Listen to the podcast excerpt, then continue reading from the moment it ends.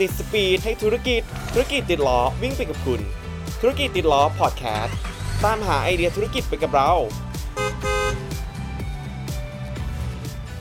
ธุรกิจติดล้อ สวัสดีค่ะ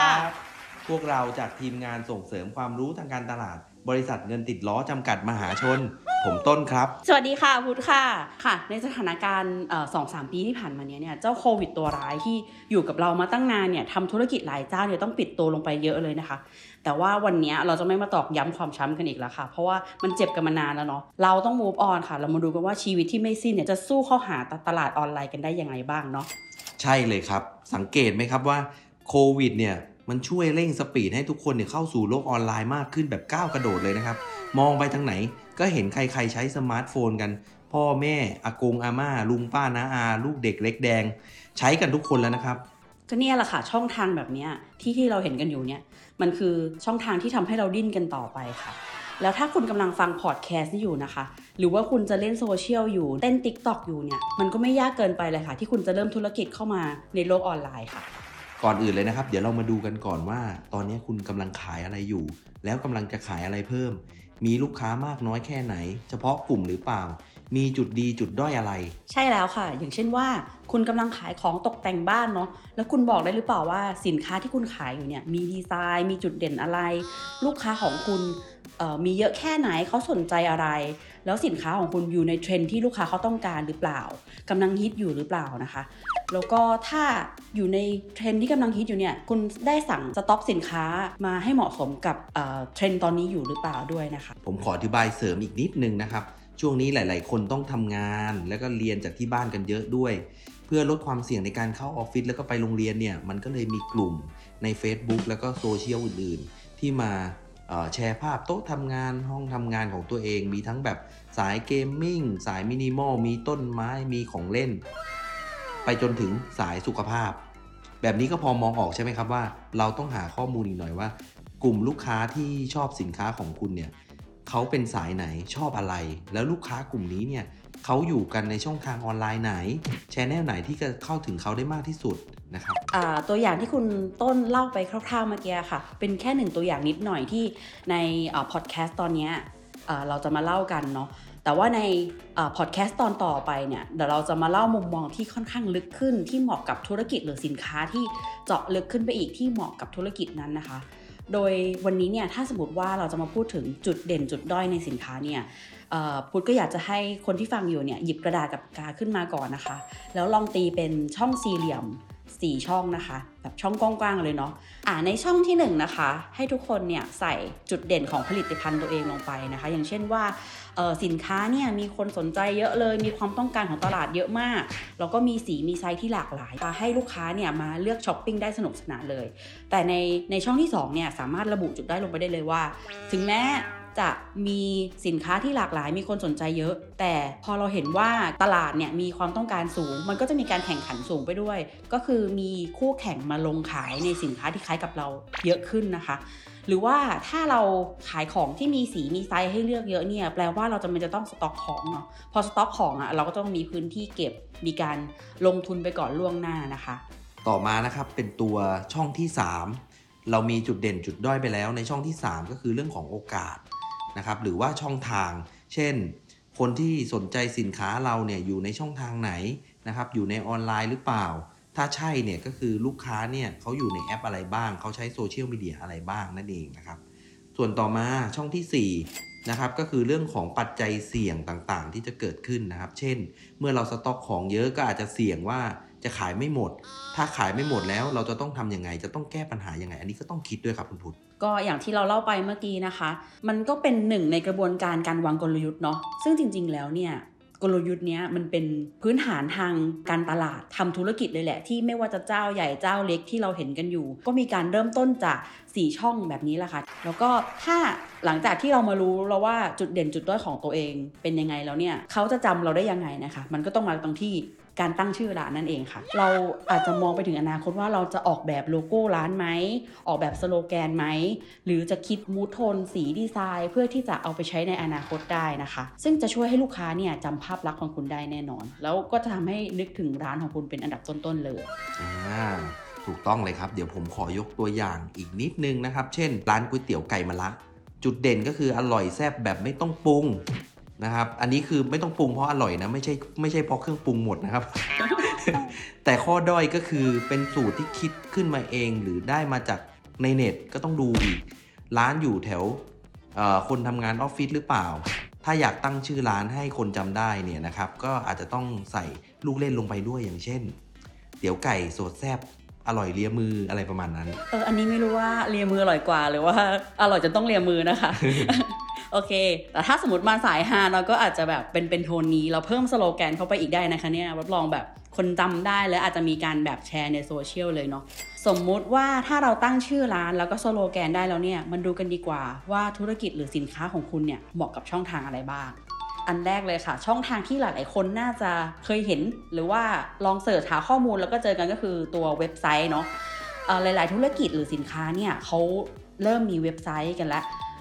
มีกันมานานมากเป็น 10 ปีแล้วล่ะค่ะ โดยเฉพาะธุรกิจที่เป็นประเภทโรงแรม เป็นการท่องเที่ยว หรือเป็นการที่ขายของผ่านหน้าเว็บไซต์เนี่ย น่าจะเคยเห็นมาเยอะแล้วเนาะที่เขาเรียกว่าอีคอมเมิร์ซ ซึ่งเราสามารถซื้อจบจองจ่ายเงินผ่านหน้าเว็บไซต์ได้เลย ซึ่งข้อดีของมันเนี่ย เราเป็นเจ้าของเว็บไซต์นี้เลยนะคะ เราไม่ต้องไปหวังพึ่งพิงว่าแอปที่เราใช้อยู่เนี่ยมันจะล่มหรือเปล่า แล้วก็ไม่ต้องระวังเรื่องการเสียค่าคอมมิชชั่น แล้วหรือว่ายังจะสามารถผูกบัญชีรับเงินเข้าบัญชีเราตรงได้เลยนะคะอ่าก็คืออย่างที่เราเห็นนะครับอย่างเรื่องแอปเนี่ยอย่างที่คุณพุทธบอก มันก็มีให้เห็นบ่อยนะครับ ทั้งโซเชียลทั้งแอปช้อปปิ้งต่างๆ อาจจะมี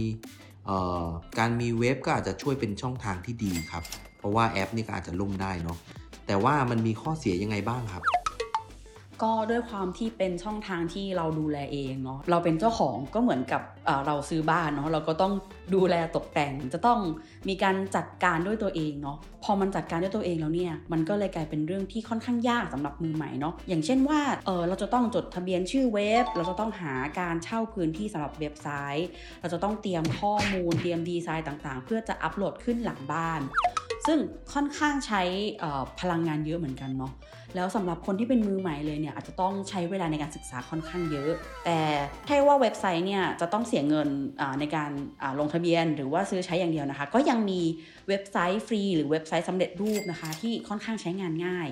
แต่ของฟรีอะมันก็มักจะมีข้อจำกัดใช่ไหมคะเขาก็อาจจะให้พื้นที่เราจำกัด หรือจะต้องระมัดระวังเรื่องความปลอดภัยทำให้เราไม่สบายใจในการที่เราจะผูกบัญชีเข้าไปในหลังเว็บไซต์อะไรก็แล้วแต่เนาะพอเราใช้ของฟรีแล้วเนี่ยมันมันก็จะเห็นว่า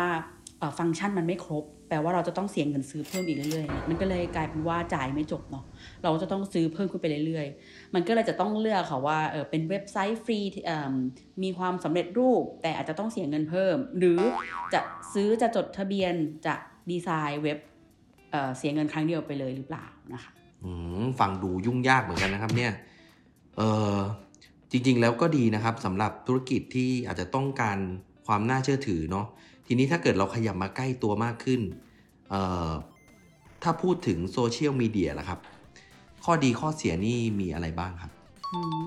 จริงๆโซเชียลมีเดียเนี่ยค่อนข้างสะดวกแล้วก็เหมาะกับทุกคนเนาะทุกคนเล่นโซเชียลกันเป็นอยู่แล้วแหละสมัยนี้ ซึ่งจากที่คุณต้นเล่าเมื่อกี้เนาะเดี๋ยวพูดเสริมอีกนิดนึงว่าด้วยความที่เป็นโซเชียลมีเดียอะค่ะอะโซเชียลมีเดียที่เราใช้กันอยู่ทุกวันเนี่ย ก็คือเรียนรู้ได้ไม่ยากเนาะเพราะว่าเราไถ feed เล่นกันอยู่ทุกวันไม่ว่าจะเป็น Facebook Instagram YouTube หรือ TikTok ที่ที่เต้นที่ถ่ายกันดูบนเพลินเนี่ยนะคะข้อเสียก็ก็มีเปรยๆไปเมื่อสักครู่แล้วล่ะค่ะว่า มันเป็นงานที่เราอะเอาเนื้อหาเอาแอคเคาท์ของตัวเองอะไปแล้วก็อีเมลกับเบอร์โทรเนี่ยไปผูกไว้ที่เขาเนาะ แต่สุดท้ายอะพอเราพึ่งพิงแอปนี้มากๆ วันไหนแอปจะล่มเน็ตจะบล็อกเราขึ้นมา ระบบจะยกเลิก หรือจะมีการปิดกั้นโพสต์ที่เราทำขึ้นไปแล้วเนี่ยมันอาจจะมีเงื่อนไขบางอย่างที่เข้าถึงลูกค้าได้ยากขึ้นนะคะ แล้วก็อีกเรื่องเนี่ยโซเชียลมีเดียแต่ละโซเชียลมีเดียเนี่ยลูกค้าที่ใช้ในช่องทางนั้นๆน่ะมีพฤติกรรมมีความชอบ มีกลุ่มอายุที่ไม่เหมือนกัน แล้วก็เสพ content ที่แตกต่างกัน ซึ่งส่วนนี้คุณต้นในฐานะ content creator ของเงินติดล้อเนี่ย เดี๋ยวคุณจะให้คุณต้นเล่าเสริมต่อดีกว่าค่ะว่า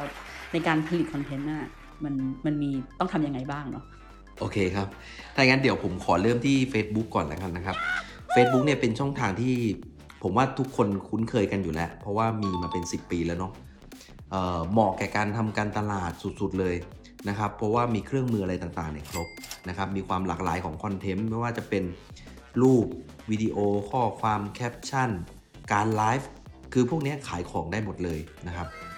สำหรับฝั่งร้านค้าหรือว่าธุรกิจ ก็เปิดเพจผูกอีเมลได้อีก ผูกเบอร์โทรได้ จะลิงก์ไปที่หน้าเว็บไซต์ก็ได้ จะวิ่งไปที่แอปอื่นก็ยังได้นะครับ ปรับแต่งชื่อร้านนะครับ ใส่โลเคชันที่ตั้งก็ทำได้หมดเลย ใช้เมนูภาษาไทยก็ได้นะครับ มีระบบดูแลลูกค้าต่างๆ หลังบ้านด้วย ซึ่งมันทำให้เราเนี่ยขายของได้ง่าย แล้วก็เหมาะกับเพจที่ใช้สำหรับขายของมากเลยครับ ใช่ เรียกว่าสะดวกแล้วก็ทำการตลาดได้เต็มที่เลยนะคะเนี่ย แต่นิดนึงค่ะ เพราะว่าช่วงเนี้ย Facebook เนี่ยเด็กๆอะไม่ค่อยเล่นกันแล้ว เด็ก ๆ วัยรุ่นเนี่ยเขาหนีไปถ่ายคลิปเต้น t ิ k t o k กันสนุกใหญ่เลยเนาะอ่ากลายเป็นว่าพอเราทำการตลาดบน Facebook อย่างเดียวถึงแม้จะครบครันขนาดเนี้ย มันก็จะกลายเป็นว่าเข้าถึงคนที่เป็นรุ่นพ่อรุ่นแม่หรือวัยทำงานเสียมากกว่าเนาะ ถ้าสมมติสินค้าของเราเนี่ยเจาะจงกลุ่มเด็ก ๆ หรือวัยรุ่นเนี่ยอาจจะต้องปรับตัวไปอยู่ที่ช่องทางที่เขาอยู่ดีกว่าเนาะ จะได้คุ้มกับการที่เราทุ่มเททำการตลาด จะได้ไม่มาทุ่มกับที่กลุ่ม Facebook อย่างเดียวเนาะใช่เลยครับ ถ้าอย่างนั้นเดี๋ยวผมขอไปต่อที่ Instagram เลยนะครับ ซึ่งมันเป็นช่องทางที่แบบเหมาะสำหรับการโพสต์รูปสวยๆ เล่นลูกเล่นฟิลเตอร์ต่างๆ โพสต์หน้าร้านนะครับ โพสต์เมนูที่น่าทาน อันนี้เนี่ยเหมาะสำหรับคนที่แบบสาย hip ๆเนาะแล้วก็เล่นกันอยู่เยอะเลยนะครับ เมื่อหลายปีมานี้เนี่ยพ่อค้าแม่ค้าออนไลน์ก็แจ้งเกิดจากการ ขายของผ่าน IG กันเยอะมาก เรียกว่าเหมาะกับร้านอาหารคาเฟ่ที่ท่องเที่ยว อุปกรณ์จุกจิกน่ารักน่ารักมากเลยครับ ใช่ แต่ว่า IG เนี่ยลำบากนิดนึงตรงที่ว่าเราเวลาเราใส่ลิงก์อะจะคลิกไปที่อื่นลำบากเนาะเรียกว่าคลิกไม่ได้เลยละกัน คือคุณต้นสังเกตไหมอะพ่อค้าแม่ค้า IG เนี่ยค่ะที่เขาแบบลงรูปสวยๆอะเขามักจะบอกว่า add LINE ทางนี้นะคะ ไปคุยต่อเพื่อจบปิดการขายเนาะซึ่งมันไม่สามารถขายจบได้ใน IG เลยเนาะมันมันเป็นเอ่อ ช่องทางโซเชียลที่เป็นแกลเลอรี่ซะมากกว่าเนาะก็เลยทำให้เราปิดการขายได้ยากขึ้น ซึ่งช่องทางเนี้ยเหมาะกับไลฟ์สไตล์ภาพสวยๆเลยเนาะเหมือนที่คุณต้นเล่าครับอ่าแล้วต่อมานะครับในส่วนของ TikTok อ่าตอนนี้กำลังแบบว่ากำลังดังเลยนะครับ ทุกคนน่าจะเห็นกันมาเยอะแล้ว ว่าชาว TikTok เนี่ยเขา create กันขนาดไหน ทั้งเต้นเล่นฟิลเตอร์ลิปซิงค์ต่างๆนะครับ มีความหลากหลายสนุกสนานสุดๆ ไปเลยคือ ถ้าไถไปเรื่อย ๆ แล้วเนี่ยคือเพลินเลยเพลินเลยนะครับ ก็คือแทบจะออกจากแอปไม่ได้ ก็ตามคอนเซปต์เขาเลยครับโซเชียลแห่งความ entertain นะครับ เพื่อคอนเทนต์นะครับประเภทคลิปสั้น ๆ สนุกสนุกๆแบรนด์ดัง ๆ หลายเจ้าเนี่ยก็ลงมาเล่นโพสต์ TikTok กันเยอะขึ้นแล้วนะครับ ใช่ แต่ว่าถ้ามัน entertain สนุกขนาดนี้แล้วเนี่ย เราจะขายของยังไงให้มันครีเอทีฟได้ขนาดนั้นนะคะเรียกว่าแบบก็เป็นอีกโจทย์ยากหนึ่งเลยเนาะถ้าวันไหนเราแบบคิดไม่ออกเลยเราตันเนี่ยเราจะขายของยังไงหน้าใน TikTok ใช่ครับ เรียกว่าคือใครที่จะเล่นใน TikTok แล้วดังเนี่ยต้อง Create แล้วก็ Born to be ดาว TikTok เลยนะครับสำหรับคนที่ Create มากๆเนี่ยรีวิวสินค้า หรือว่ามีเอกลักษณ์เป็นของตัวเองในการถ่ายคลิป ตัดต่อเล่นฟิลเตอร์ใส่เพลง ก็คือรับรองว่าขายดีสุดๆ แต่ต้องหาหาตัวเองให้เจอแล้วก็หากลุ่มลูกค้าให้เจอครับ ใช่ แล้วก็ถ้าเจอแล้วเนี่ยถ้าแซบขนาดนี้ก็เหมาะกับกลุ่มวัยรุ่นเลยเนาะอยากจะขายสินค้าอะไรกับกลุ่มเนี้ยรับรองว่า TikTok ก็ต้องมาพร้อมครีเอทีฟไปแล้วเนาะ โอเค งั้นเดี๋ยวขออนุญาตไปต่อกันที่แอปสำเร็จรูปแล้วกันเนาะที่เราสามารถลงขายได้ง่ายๆ ก็คือพวกแอปช้อปปิ้งต่างๆเนาะซึ่งแอปสำเร็จรูปเหล่านี้ก็จะมีทั้งที่เป็นแอปช้อปปิ้งหรือแอปจองโรงแรมเนาะอันนี้ก็ขึ้นอยู่กับว่าธุรกิจของคุณอะอยากจะลงที่ช่องทางไหนเนาะว่าสินค้าบอกอะไรซึ่งแอปเหล่านี้ง่ายเหมือนโซเชียลมีเดียไม่ยุ่งยากเลยค่ะ มีระบบการขาย มีการเช็คสต็อก ติดตามการส่ง มี ระบบให้ลูกค้าที่ซื้อของกับเราเนี่ยมารีวิว feedback ได้ในสินค้าเลย แถมยังมีระบบจ่ายเงินที่สำเร็จรูปที่สามารถเข้าบัญชีเราได้เลยเนาะตัวลูกค้าเองก็สะดวกในการเลือกช้อปปิ้งตัวเราเองก็สะดวกในการที่มีระบบสามารถเช็คได้ตั้งแต่ต้นทางยันปลายทางเนาะซึ่งแอปพวกนี้จะมีช่วงที่ช่วยโปรโมทสินค้าให้เราด้วยเนาะอย่างเช่นแบบ 11 11 ที่เขาจะถ้าสมมติสินค้าของเรามันฮิตอยู่ในช่วงตรงกับเดือนนั้นพอดีเขาก็จะหยิบขึ้นไปช่วยโปรโมทให้เราด้วยนะคะ อ๋อโหถือว่าน่าสนใจมากเลยนะครับเนี่ย แต่ทีนี้ถ้าเกิดผมสนใจเนี่ยมันมีค่าใช้จ่ายไหมครับ ก็มีทั้งแบบสมัครและขายฟรีนะคะ แล้วก็มีแบบที่ซื้อแพ็กเกจเสริมเพิ่มต่างๆ เข้าไปได้ ถึงแม้จะใช้ฟรีเนี่ย มันก็จะมีการขายที่อยู่ในจำนวนจำกัด ถ้าอยากจะเพิ่มจำนวนของสินค้าเข้าไปมากขึ้นแล้วเนี่ย ก็จะต้องซื้อแพ็กเกจเนาะ สามารถเข้าถึงลูกค้าได้ง่ายขึ้นด้วย แล้วอาจจะเป็นแพ็กเกจที่เขารวมการซื้อโฆษณาเอาไว้ด้วยนะคะ เพื่อที่เขาจะช่วยโปรโมทสินค้าหน้าร้านของเราขึ้นไปเนาะ และแน่นอนค่ะในส่วนนี้นอกจากที่สมัครขายฟรีแล้วเนี่ยเรามาใช้ระบบของเขาเนาะมันก็จะมีการคิดค่าคอมมิชชั่นนั่นเอง เพราะว่าเขาเนี่ยก็ต้องเอาค่าคอมมิชชั่นตรงนี้ไปเป็นค่าตอบแทนพัฒนาระบบแอปของเขาเนาะซึ่งพ่อค้าแม่ค้าที่เวลาตั้งราคาเนี่ยค่ะอาจจะต้องคิดเผื่อในการในการกันค่าคอมมิชชั่นที่เราจะต้องจ่ายให้แอปด้วยโหวันนี้นี่เราถือว่าเราเข้มข้น จัดเต็มใช้ได้เลยนะครับคุณพุทธเราอาจจะ เก็บไว้ตอนต่อๆไปบ้างเนาะเพราะว่ารอบต่อไปเนี่ยรับรองว่าโอ้โหเจาะลึกมาก เราจะเข้าถึงธุรกิจแล้วก็สินค้ากันเลยดีไหมครับคุณพุทธใช่ ก็ยินดีมากเลยค่ะ วันนี้ก็ด้วยความที่ค่อนข้างเนื้อเนื้อหาแน่นนิดนึงเนาะถ้าอยากติดตามอ่านออะไรเพิ่มเติมที่ลึกขึ้นนะคะ สามารถติดตามได้ที่เว็บไซต์ติดล้อ .com กันได้นะคะ พุทธกับต้นเนี่ยขอเป็นกำลังใจให้พ่อค้าแม่ขายเจ้าของธุรกิจ แล้วก็คนที่มองหาการทำรายได้เสริมเนี่ย ให้สู้ชีวิตกันในสถานการณ์แบบนี้ต่อไปด้วยกันนะคะ ขอให้ค้าขายรุ่งเรืองนะคะ ใช่ครับ ต้องบอกว่าเป็นกำลังใจให้เช่นกันนะครับผม แล้วก็อย่าลืมนะครับ ติดตามพอดแคสต์ธุรกิจติดล้อตอนใหม่ แล้วก็อย่าลืมย้อนไปฟังคลิปเก่าๆเราด้วยนะครับ วันนี้ธุรกิจติดล้อต้องลาไปก่อน ฝากติดตามธุรกิจติดล้อใน EP ต่อๆไปในเดือนเมษายนด้วยนะครับ ธุรกิจติดล้อขอบคุณค่ะ แล้วกลับมาพบกันใหม่ที่ธุรกิจติดล้อพอดแคสต์ให้ชีวิตหมุนต่อได้ไปกับเรา